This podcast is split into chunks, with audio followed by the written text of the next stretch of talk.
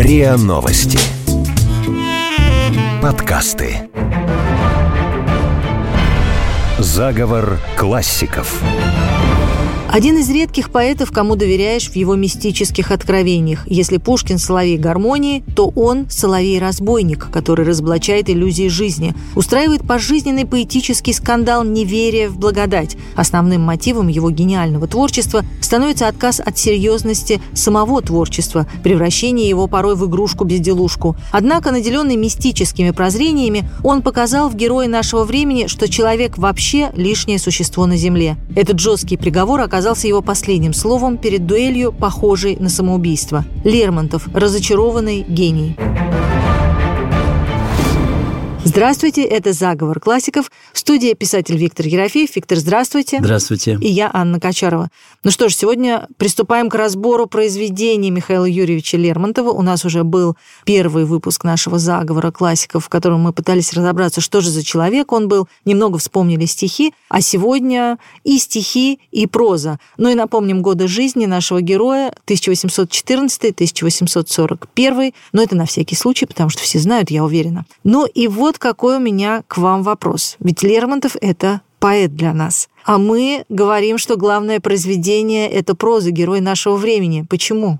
Ну, что значит для нас? Дело в том, что он и драматург. Мы знаем, что «Маскарад» написал, да, замечательную драму, которая, кстати, Вахтангова идет. Да. Но есть и его размышления о литературе немного, но есть. В общем, прямо скажем, что он разносторонний. Вообще все удивляются, как же так можно много написать было за такой короткий период. Но вы знаете, дело в том, что, чтобы понять Лермонтова, надо открыть «Героя нашего времени» и прочитать предисловие. И тогда мы увидим, что он спорит вот с этой сахарной такой литературой, которая облизывает человека, который говорит, какой ты хороший, какой ты замечательный. У нас разве была такая литература в тот период? У нас наша литература, конечно, такой не была, но сентиментальная литература, в общем-то, прямо скажем, тот сентиментализм, который и присутствовал в русской культуре, в общем, человека приподнимал. Он, так сказать, показывал его в каком-то таком розовом свете. Через розовые очки. А что Лермонтов? Лермонтов, конечно. Жесток? Какие розовые очки, ему даже трудно представить. Лермонтов видит человека, вот опять-таки в каком-то таком своем, даже не обязательно социальном, а в каком-то таком экзистенциальном виде, и понимает, что, как Достоевский потом как-то очень сказал, зло залегает гораздо глубже в человеке, чем думают об этом лекаря-социалисты, пишет Достоевский в дневнике писателя. Так вот, надо сказать, прекрасно что сказано это же у Лермонтова еще раньше отразилось в «Герое нашего времени». А это, я не скажу идеология, я скажу, это скорее мироощущение, даже не мировоззрение. Он ощущает мир.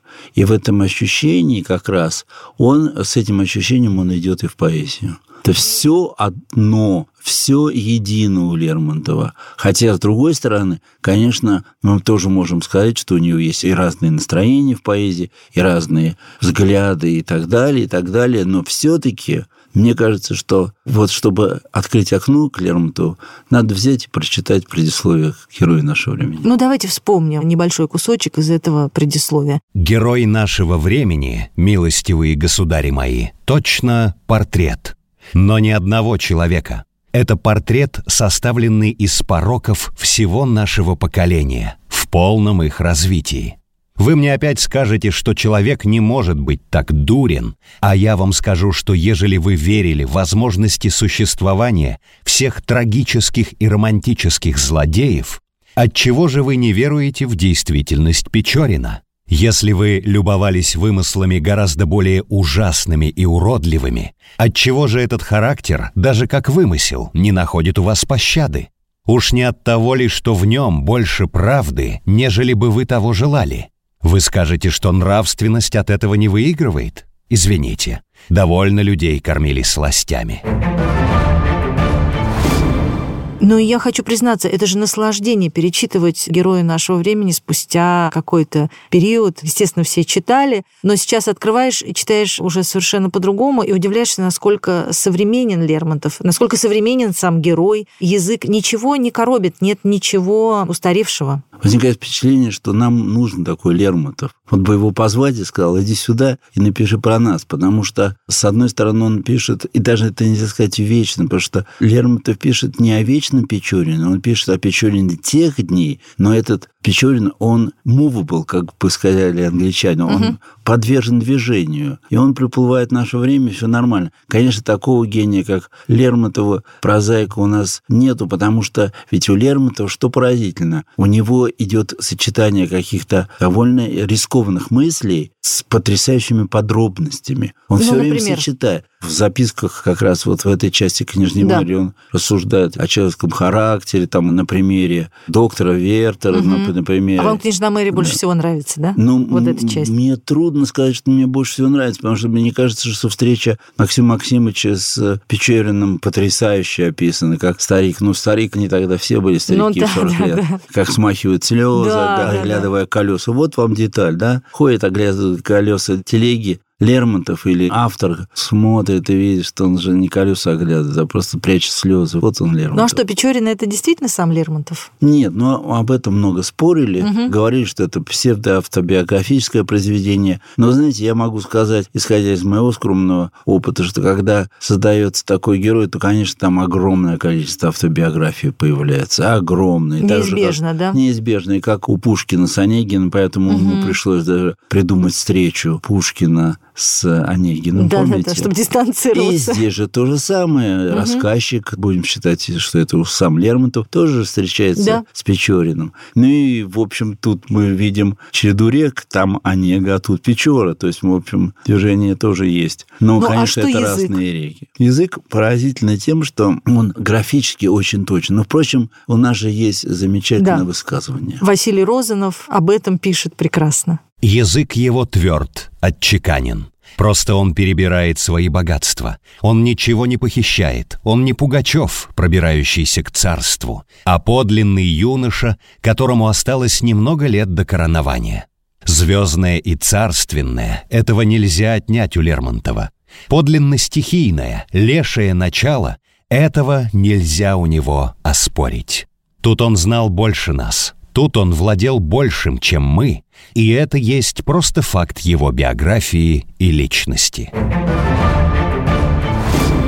Ну, еще продолжим разговор о «Герое нашего времени». Невозможно оторваться. Виктор, а вот по форме, то, как написан роман, нет хронологической последовательности. Мы то читаем дневник Печорина, то рассказы Максима Максимовича. Это оригинально было для того времени? Да, это, конечно, удивительно, это тоже очень современно, потому что мы тогда видим главного героя с самых разных точек зрения. И такое нелинейное повествование. Нелинейное. И, кстати говоря, чем больше этих нелинейных повествований, тем более туманной становится личность. Мы должны его придумать. У каждого есть в жизни свой Печорин. Прочитаешь «Героя нашего времени», и у тебя создастся твой Печорин, которого ты сегодня нашла. А пройдет лет 5, будет другой Печорин. Безусловно. И все будет казаться по-другому. Может быть, он дерзил Мэри и был нехорош, а может быть, он разочаровался в жизни, и ему захотелось просто поиграть не потому, что он ее хотел обидеть, а просто ему больше нечего было делать. Ну, так и происходит всегда с настоящей литературой, которую перечитываешь в разные периоды времени и каждый раз по-новому открываешь. Но дело в том, что у него здесь от того, что с разных точек зрения, у него возникает вот тот самый плюрализм, о котором говорил Бахтин относительно Достоевского. Но мне кажется, что у Лермонтова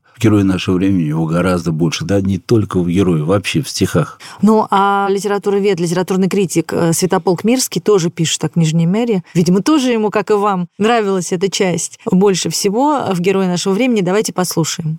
«Княжна Мэри» — самая длинная из повестей, которая сама по себе представляет короткий роман. Это дневник Печорина на Кавказских водах. Многие записи Печорина посвящены самоанализу и написаны афористичным стилем, характерным для французских моралистов и близким к Стендалю. По конструкции Печорин – сильный молчаливый человек с поэтической душой, который из благородной скромности и глубочайшего презрения к стаду, особенно аристократическому, носит маску сноба и наглеца. Он способен на благородные и искренние страсти, но жизнь лишила его возможности их проявлять, и его опустошенное сердце похоже на потухший вулкан. Печорин имел не только большое литературное, но и огромное социальное влияние. Ему подражали не только в литературе, но и в жизни. Для нас некоторая оперность Печорина искупается волшебной атмосферой романа, поднимающей его над возможностью показаться смешным или второразрядным. Определить эту атмосферу трудно. Она отличается какой-то особенной тонкостью, утонченностью, одновременно иронической, трагической и призрачной. Тонкая, разреженная атмосфера в соединении с совершенством словесной и повествовательной формы заставляет людей, ни в коем случае не склонных ни к экстравагантности, ни к парадоксам, утверждать, что «Герой нашего времени» — величайший русский роман, ставя его, таким образом, выше «Войны и мира».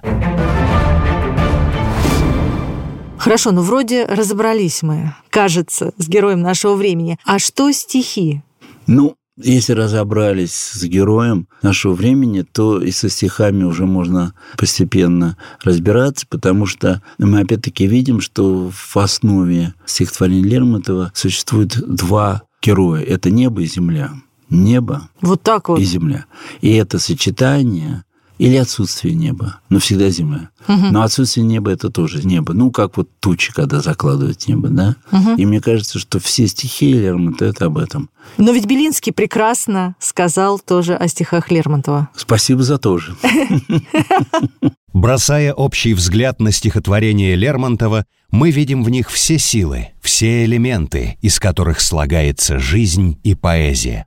Несокрушимая мощь духа, смирение жалоб, благоухание молитвы, пламенное, бурное одушевление, тихая грусть, кроткая задумчивость, вопли гордого страдания, стоны отчаяния, таинственная нежность чувства, неукротимые порывы дерзких желаний, целомудренная чистота, недуги современного общества, картины мировой жизни, укоры совести, умилительное раскаяние, рыдания страсти и тихие слезы, льющиеся в полноте умеренного бурею жизни сердца, упоение любви, трепет разлуки, радость свидания, презрение к прозе жизни, безумная жажда восторгов, пламенная вера, мука душевной пустоты, стон отвращающегося от самого себя чувства замершей жизни, яд отрицания, холод сомнения,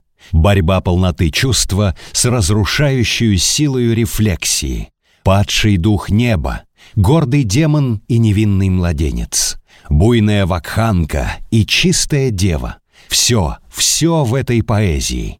И небо, и земля, и рай, и ад.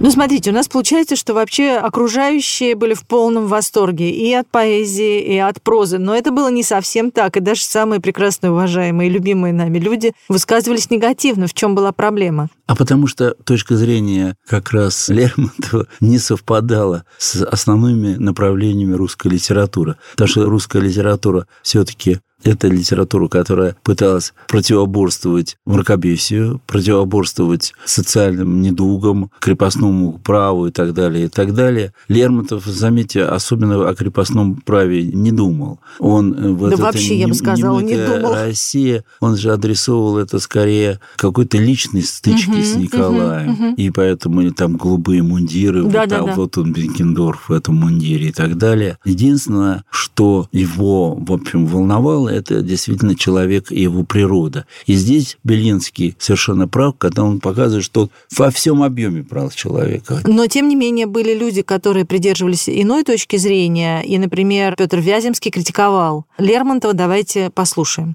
Лермонтов имел великое дарование, но он не успел, а может быть и не умел вполне обозначить себя.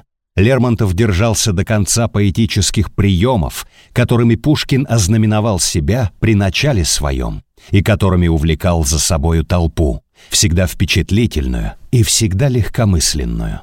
Он не шел вперед, лира его не звучала новыми струнами, поэтический горизонт его не расширялся. В созданиях Пушкина отражается живой и целый мир. В созданиях Лермонтова красуется пред вами мир театральный со своими кулисами и суфлером, который сидит в будке своей и подсказывает речь, благозвучно и увлекательно повторяемую мастерским художником. Но я скажу, что хорошо, что все-таки Лермонтов не интересовался этой магистральной линией русской литературы. Мы неоднократно в наших программах говорим о том, что все-таки генеральная линия, она не должна быть единственной. Ну и давайте стихи вспомним. Подождите, это и даже не особенно генерально. Я думаю, что прочертили генеральную линию. Мне кажется, что там было, как, знаете, на руке. Да. Не там генеральная, я имею в виду ладони. Разные линии были в русской литературе. Мы посмотрим на это. Ну так вот это и прекрасно. Конечно. Так мне кажется, мы делаем какое-то определенное открытие, или, вернее, расчищаем те завалы, которые случились, кстати говоря, после Белинского, Добролюбова и Чернышевского. И мы видим, что русская литература имеет разные направления. И Лермонтов – одно из очень сильных, важных направлений, которые... Почему нас так притягивают? Потому что, опять-таки, я говорю, что он говорит не только о себе, он говорит о нас. Есть речи значения. Темно или ничтожно, но им без волнения внимать невозможно. Как полны их звуки безумством желания. В них слезы разлуки, в них трепет свиданья. Не встретит ответа средь шума мирского из пламя и света рожденное слово. Но в храме, средь боя, и где я не буду, услышав его, я узнаю повсюду. Не кончив молитвы, на звук тот отвечу, и брошусь из битвы, ему я навстречу. В прошлом выпуске нашего «Заговора классиков», в котором мы тоже говорили о Лермонтове, мы уже упомянули и о том, что вся семья императора активно читала его стихи, читала, обсуждала. И тут Николай Первый предстает в связи с этим перед нами совершенно в неожиданном качестве. Он прекрасно анализирует Лермонтова. Да, он вообще литературовед. Николай Первый – литературовед. И он пишет своей жене, императрице, как раз о том, что прочитал «Герой нашего времени», очень быстро, кстати, я прочитал. На корабле, по-моему, по совету Бенкендорфа. Они там забавлялись. Они знали толк в литературе. Да, они знали. Но его сомнения – это сомнения нравственного порядка в основном. И он бы, конечно, хотел, чтобы героем нашего времени стал кто? Максим Максимович. Другой герой. Вот, но, к сожалению... Других героев у Лермонтова для нас нет. Да. Некоторые еще говорили, что герой нашего времени может быть Грушницкий, ну, вот как раз такой пошляк, противный и все прочее. Но нет, как раз вот поразительно, героем нашего времени Лермонтов выбрал совершенно нетипичного человека. Ну и давайте послушаем, что же Николай I пишет об этом произведении. «Я дочитал до конца героя и нахожу вторую часть отвратительной, вполне достойной быть в моде. Это то же самое изображение презренных и невероятных характеров, какие встречаются в нынешних иностранных романах. Такими романами портят нравы и ожесточают характер. И хотя эти кошачьи вздохи читаешь с отвращением, все-таки они производят болезненные действия, потому что в конце концов привыкаешь верить, что весь мир состоит только из подобных личностей, у которых даже хорошие с виду поступки совершаются не иначе, как по гнусным и грязным побуждениям. Какой же это может дать результат? Презрение или ненависть к человечеству? Но это ли цель нашего существования на Земле? Люди и так слишком склонны становиться ипохондриками или мизантропами, так зачем же подобными писаниями возбуждать или развивать такие наклонности?»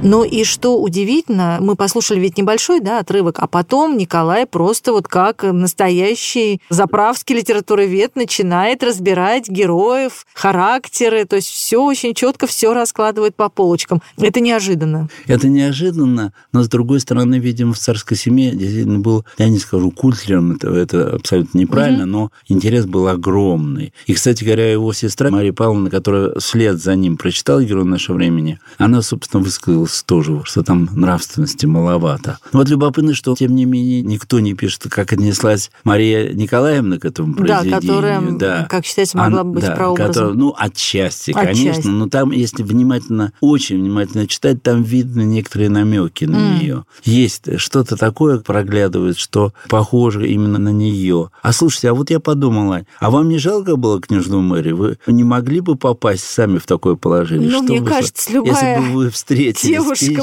появляется. И любая девушка попадает в такое положение в каком-то раннем возрасте. Но, кстати говоря, именно поэтому... Вам было ее жалко, когда вы читали? Ну, конечно, жалко. Она правильно все сделала или она попала в ловушку? Ой, ну я не знаю, вы меня сейчас как Белинский, по-моему, экзаменуете. Или как булгарин. Что делать? Попадаешь в ловушку... Неизбежно. Неизбежно, да. Тут уж такие ловушки потом учат от того, что вы так вот ответили как-то, ну, я сказал бы так, чуть смущаясь, говорят о том, что Лермонтов попал прям в какую-то точку. Да. И это говорит о современности, в общем-то, тоже. Но хорошо, а вот ведь вообще его литература вызывала реакцию вокруг, и даже Гоголь отзывался о его произведениях. Да, я бы даже не сказал, что даже, потому что они были, конечно, по таланту равны. И Белинский тут был рад, что как раз после Пушкина и появился Лермонтов и Гоголь. Угу. Лермонтов, конечно, это вот действительно словарь-разбойник. А Гоголь, он такой совершенно с хитрецой, не поймешь, то ли он разоблачает все, что происходит, то ли он всех жалеет и хочет, чтобы все был мир, дружба. Он странный такой позиции. И он, Лермонтов, конечно, рассматривается со своей точки зрения, и это интересно. Давайте послушаем. Лермонтов глазами Гоголя. Никто еще не играл так легкомысленно со своим талантом и так не старался показать к нему какое-то даже хвастливое презрение, как Лермонтов. Ни одно стихотворение не выносилось в нем, не возлелеялось чудолюбно и заботливо, не устоялось и не сосредоточилось в себе самом.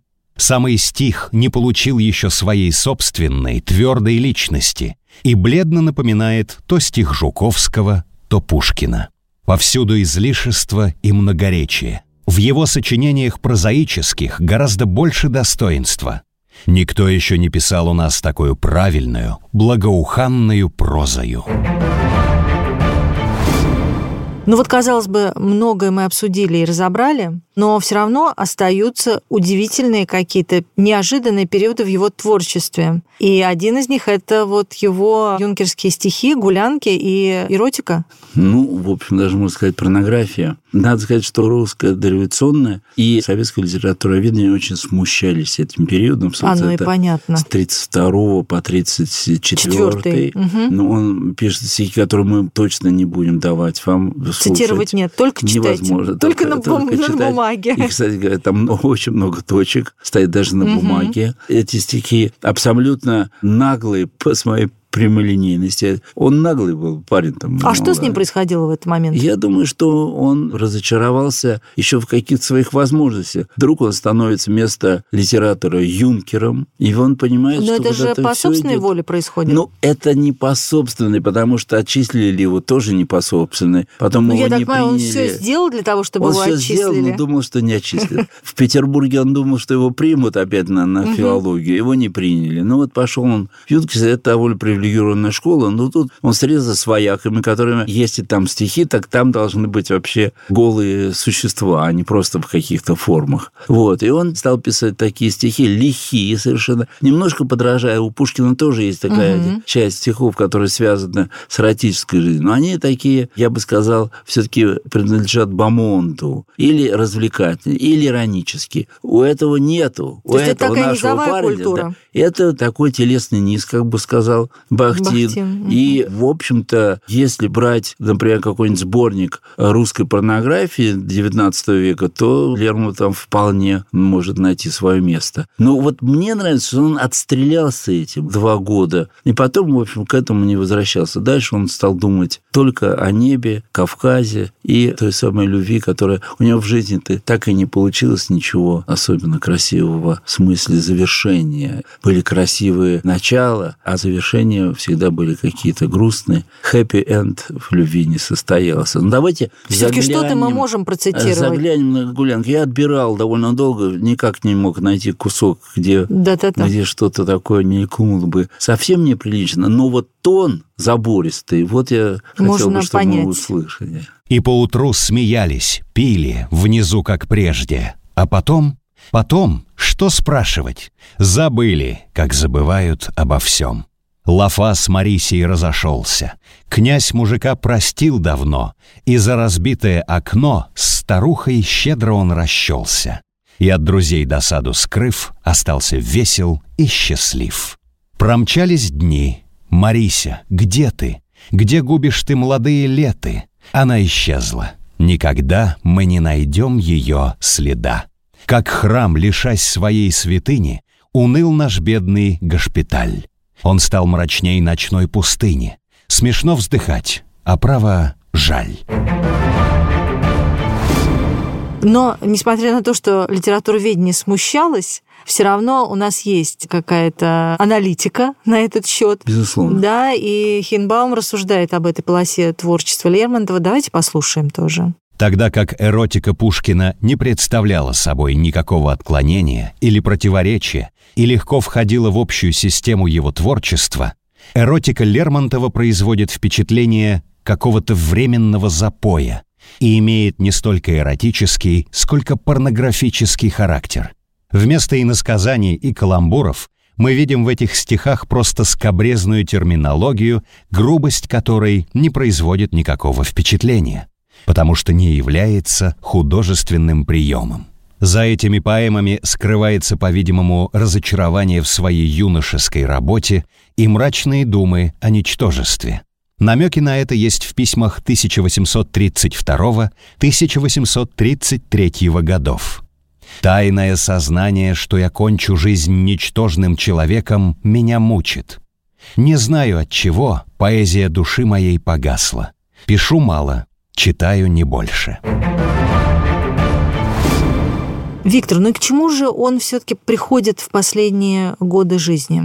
Я думаю, что он приходит как человек амбивалентный, то есть двойственный, двойной. Сам себе двойник, он приходит тоже к ощущению двойственности мира. Очень важной философской идеи. Надо сказать, что вообще, ведь у него не было, особенно в зрелые его годы, литературных друзей. Он общался с Погодиным, журналистом известным, и дважды встречался с Белинским. Один раз так встретился, что Белинский назвал его пошляком, потому что Белинский стал расхваливать французские просвещения и Вольтера, а тот сказал, что Вольтера даже наши провинциальные помещики бы не взяли в гувернёры. Тот вообще ничего не сказал. Срезал практически.